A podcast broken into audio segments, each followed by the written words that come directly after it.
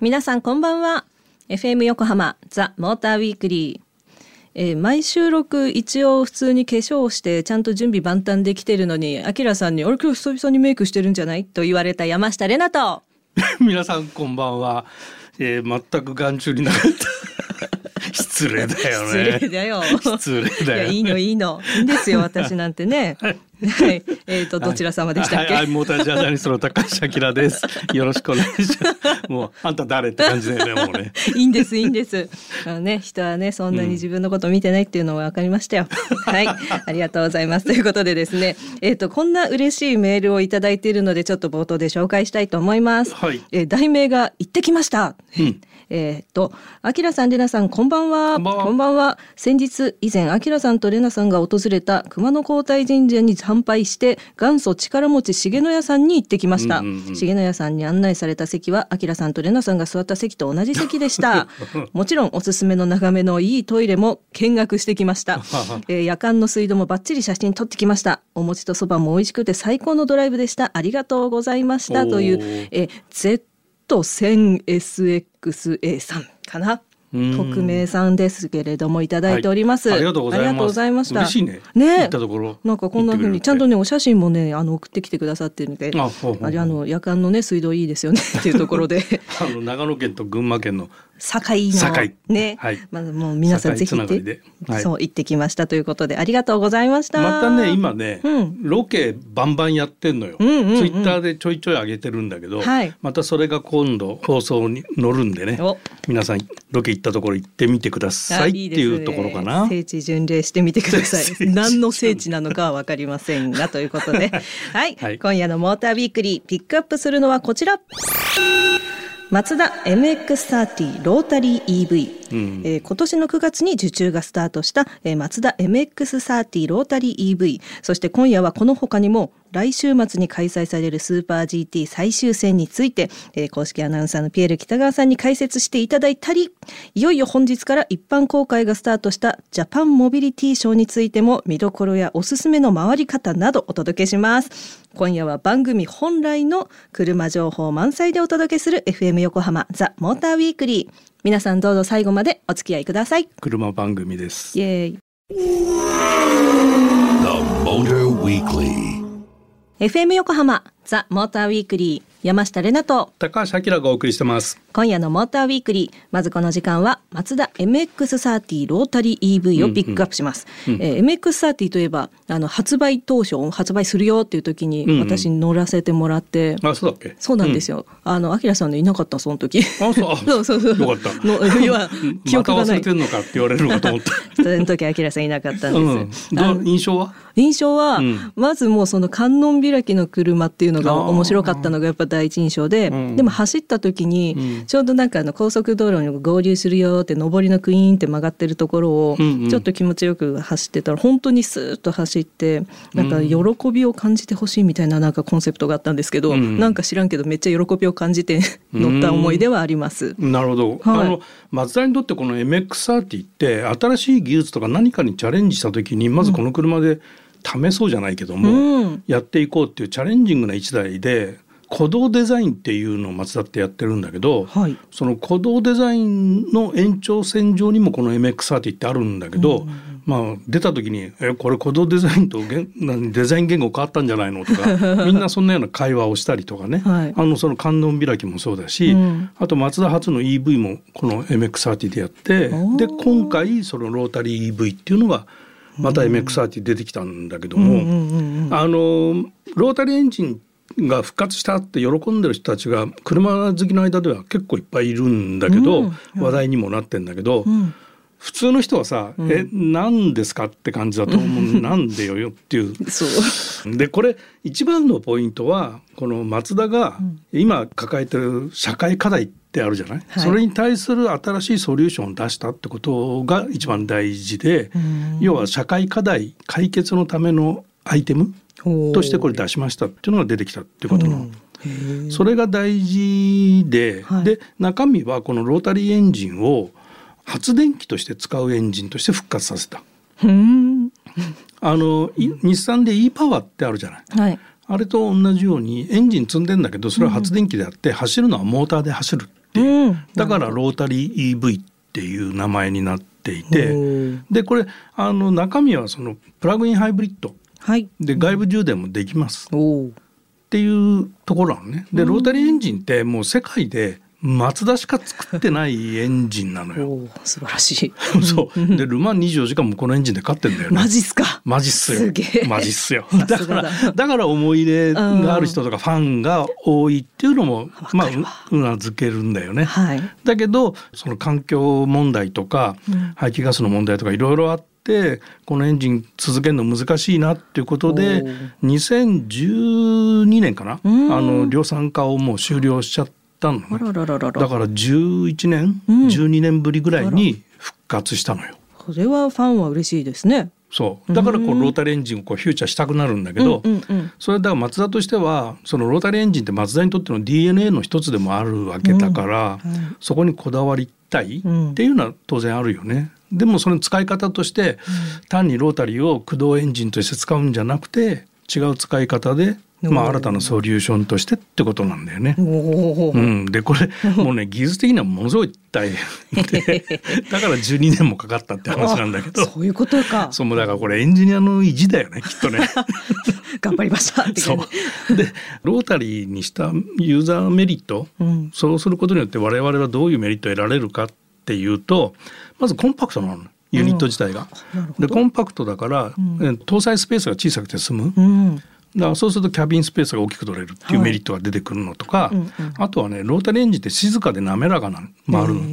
モーターのように走るって当時は言ってたのね。すごい、うん、だからエンジンがかかっても聞こえないとかそういうことが起こったらいいなと思ってんだけど。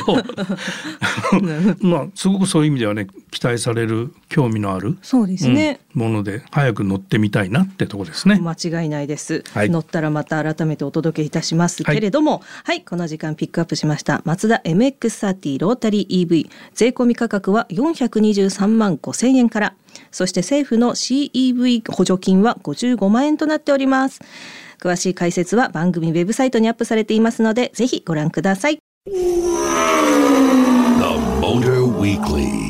FM 横浜ザ・モーターウィークリー山下れなと。高橋明がお送りしてます。続いては来週11月4日土曜日5日日曜日に開催されるスーパー GT 今シーズンの最終戦第8戦茂木の見どころを公式アナウンサーのピエール北川さんに解説していただきます。リモートでつながっているので早速お呼びしましょう。ピエールさん。はいこんばんは。皆さん、こんばんは。どうも、スタジオのお二人も、お久しぶりでございます。よろしくお願いします。よろしくお願いします。お願いいたします、はい。本日はリモートで失礼させていただきます。ありがとうございます。あの、早速ですけども、はい、えー、第7戦のオートポリス、GT500 はものすごいレースでしたね。あの。そうですね。ねあの、まあ、オートポリスで実はちょっと距離の伸びた450キロのレースっていう、そのレースをするのが初めてだったんですが、まさかこんなに、まあ、ね、バトルがてんこ盛りで、しかも GT500 は12番手から大逆転優勝しちゃうという、ね。そうそう。うん、えー、そんなすごい壮絶なレースになるとはちょっと思いもしなかったんですが、まあでも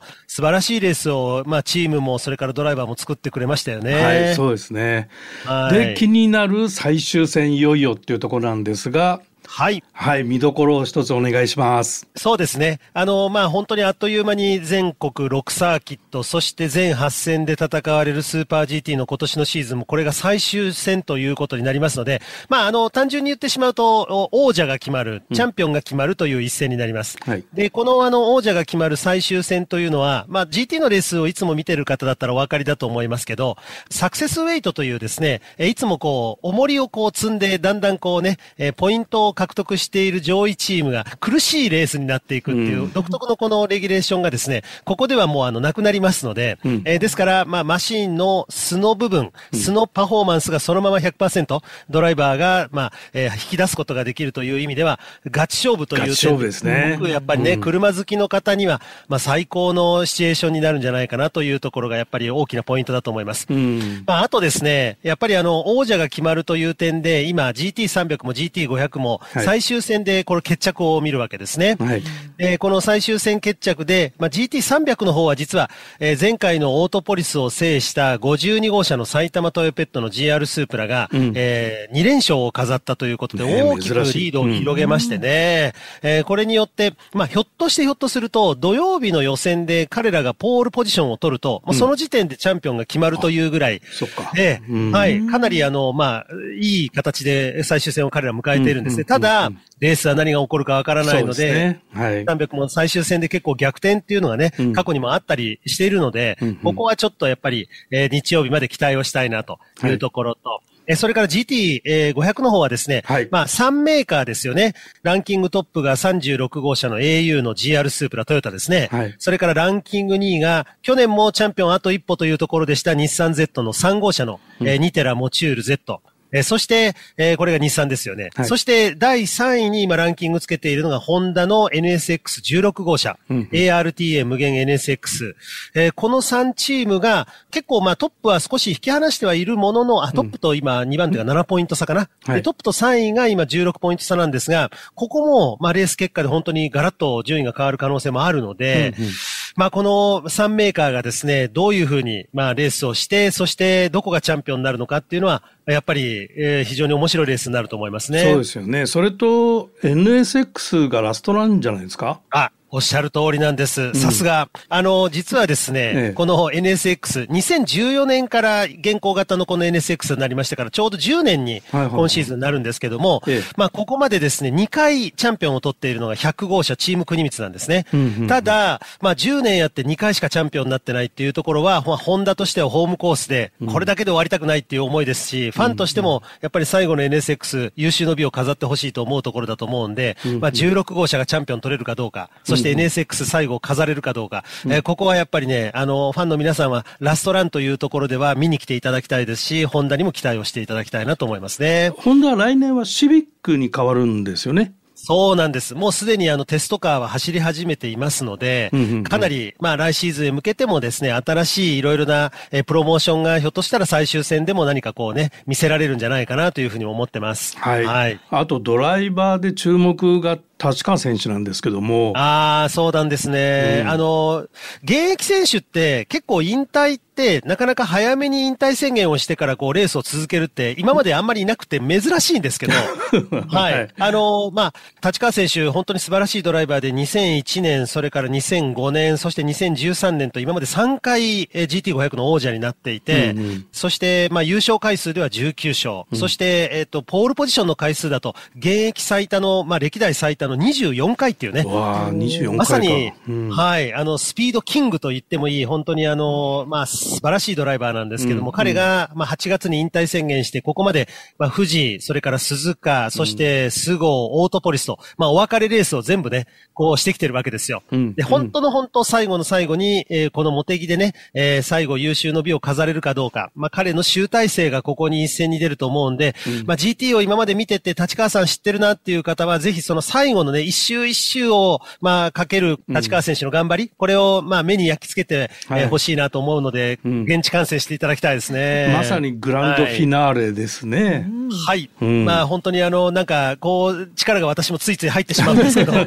えー、本当にあの、盛りだくさんのいろいろイベントもありますし、最終戦ならではのやっぱり豪華なところとしては、戦闘機もやってきたりとかですね、えー、そういう歓迎フライトというのもあったりするので、まあ、あの、地上を最速で走り抜けるツーリングカーの GT と、そして、えー、空をですね、まあ、最速で駆け抜けるというか、まあ、飛び抜けるですね、えー、その戦闘機、えー、これの両方を楽しめるところでもありますので、カメラをお持ちの方は結構見に来ていただきたいなと思います。はい。はい、ありがとうございました。スーパー GT 第8戦モテギは、来週11月4日土曜日、5日日曜日に開催します。皆さん一緒に最終戦を熱を込めて応援しましょう。この時間はスーパー GT の公式アナウンサーピエール北川さんと一緒にお届けしました。ピエールさんありがとうございました。ありがとうございました。FM 横浜ザ・モーターウィークリー山下れなと高橋明がお送りしてます。この時間はいよいよ本日から一般公開がスタートしました。ジャパンモビリティショー2023初日から行ってきたよというリスナーの方もいらっしゃるかもしれませんがもう気になる方も多いと思いますので詳しいお話を伺ってきました一般社団法人日本自動車工業会次世代モビリティ領域領域長の田中正美さんにお話を伺いました。まずはどんなコンセプトで開催されるのでしょうか、えー、大きなポイントは3点ございます。まあ、これまでの東京モーターショーというのは自動車を並べて見てもらうというある意味自動車の祭典でございました。でしかし自動車はモビリティへ進化しています。でその意味はですね機能が拡張され孤島体験が拡大しています。これに伴い関わる産業の輪っていうのが広がってるんですね。スタートアップ企業も仲間に加わっています。このように仲間の拡大っていうのが1点目です。これは過去最高の500社近くの仲間が結集しています。2点目は会場ではいろいろな体験ができます。つまり楽しさが広がっているということ。そして3点目夢希望を乗せた未来への思いが広がっているということ。この3つの広がるというのがポイントでございます。今回のショーはですね今後の未来のために社会課題の解決とか新しい価値を創造するモビリティ社会の実現に向けた一歩だというふうに思っています。未来夢を考えるきっかけになるようなイベントにしたいと思っています。まずは会場に来て見て聞いて楽しんでそして乗りたい未来を探しに来てください。はい。いろいろな体験ができて楽しさが広がる3つの広がるということでしたが実際にどんな体験ができるのでしょうか？今回の見どころについて教えていただきました。今回の目玉となりますのは東京フューチャーツアーです。これはミュージカル仕立てで未来のモビリティと新しいライフスタイルを提案しそれを体感いただくことやトークショーで未来についていろいろな考えを聞いていただくこと。そしてスタートアップ企画では新しいアイデアに触れ夢や希望を膨らませていただく。この3つのシンボルコンテンツが目玉になります。その他にもですね車バイク本来の楽しさをお届けするコンテンツというのはもちろんございます。この部分はこれまで脈々と続いてきた車バイク文化の継承です。この基礎となる部分というのはしっかりございます。各社ブースに加えまして車両の試乗会 e モータースポーツの決勝大会東京オートサロンとのコラボ。軽トラ市働く車。日本 RV 協会との連携によるキャンピングカー展示など見どころ盛りだくさんです。ぜひお楽しみください。ミュージカル仕立てにちょっと自分的には盛り上がってしまったんですけれども。はいコンテンツ盛りだくさんのジャパンモビリティショーですが現地で丸一日楽しむとしたらどう回ろうか迷っちゃう。そこで最後におすすめの回り方を伺いました。まずはですね主催者プログラムの東京フューチャーツアーをぜひご覧いただきたいと思います。この場所は東京ビッグサイトの西館1階です。次に同じ西館の上層階に部品メーカー様のブースがございますのでこちらを回っていただき西館の後ろ手に位置します南館の上層階にトミカさんですとかキッザニアさんスーパーカーの展示があります。ぜひこちらご覧いただきたいと思います。その南館の1階ないし西館の上層階にフードコートございます。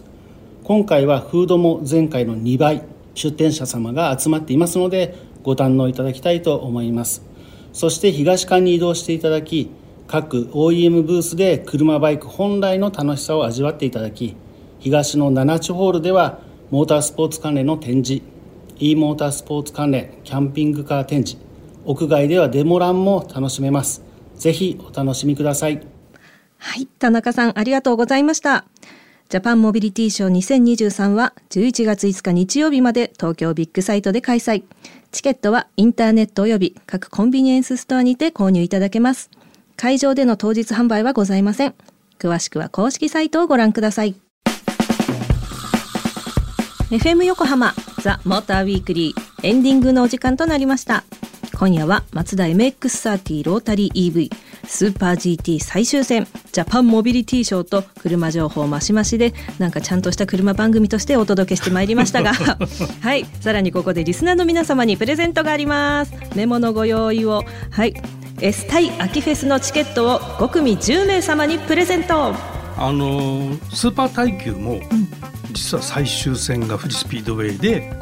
あるんですよ。大忙しだ11月のね11土曜日12日日曜日、はい、富士スピードウェイでスーパー耐久の最終戦、はいうん、えー、エネオススーパー耐久シリーズ2023サポートバイブリヂストン。はい。でこれね、うん、4時間の耐久レースなんだけど、富士スピードウェイってこういう大きいレースがある時に、はい、そのレース以外でも楽しめるものっていうのもいろいろ考えてるのよ。そうなの。行きたいわ。あのー、春にさ24時間レースやるときに、はいはい、テントでさキャンプでさ、ね、ってあるでしょ、ね、で今回もこれキャンプできたりもするんだけど、はい、何があるのかちょっと具体的に教えてください。はい、山下超興味深いんですけれどもですね、うん、え肉をテーマにした食フェス富士ニックフェスティバルパワードバイ水素が開催されるそうです。これはね水素を燃料にして焼いた肉を食えるっていう話。肉フェスティバル？肉フェスです。でめっちゃ興味ある溶岩でね焼くのとどっちがうまいんだろうかっていうところですけども、はい、あの食べた方はぜひメッセージください。はい、えー、さらにレーシングカーのパーツやチームウェア、チューニングパーツなど車関係のショップ、えー、レーシングチームメーカー等が多数出店するスーパーガレージセールも行われるそうです。これマニアにはさガレージセールたまらないですよね。うん、買っちゃうもん。買わないけど。買わないけど。はい、こちらのチケットを5組10名様にプレゼントします。欲しいという方は住所、氏名、電話番号、番組へのメッセージをご記入の上メールでご応募ください。宛先は tm アットマーク fm 横浜ドット jp tm アットマーク fm 横浜ドット jp 当選者の発表は発送を持って返させていただきますたくさんのメールお待ちしていますということでエネオススーパー耐久シリーズ2023サポーテッドバイブリヂストン。第7戦 S 対ファイナル富士4時間レース with 富士ニックフェスについてお伝えしました。はいそして来週からいよいよ新コーナーも始まります。FM 横浜の DJ をゲストに迎えてデリカミニや EK クロス EV でお出かけ、えその名も三菱自動車デリマルウェイ。And meets KEV 大作戦です。なんだかよくわかんない。ちょっと私もちょっとごめんなさい。初めて知ったから読み方があれなんですけれども。はい、はい、いっぱいロケ行ってます僕は。ねねね、皆さんツイッターチェックしてください、えー、で初回のゲストはヤーマンザバーン DJ の井出大輔さんです井出さんと明さんはデリカミニでどちらにお出かけしたのでしょうか？皆さんお楽しみに。ということでここまでのお相手は山下玲奈と。モータージャーナリストの高橋明でした。また来週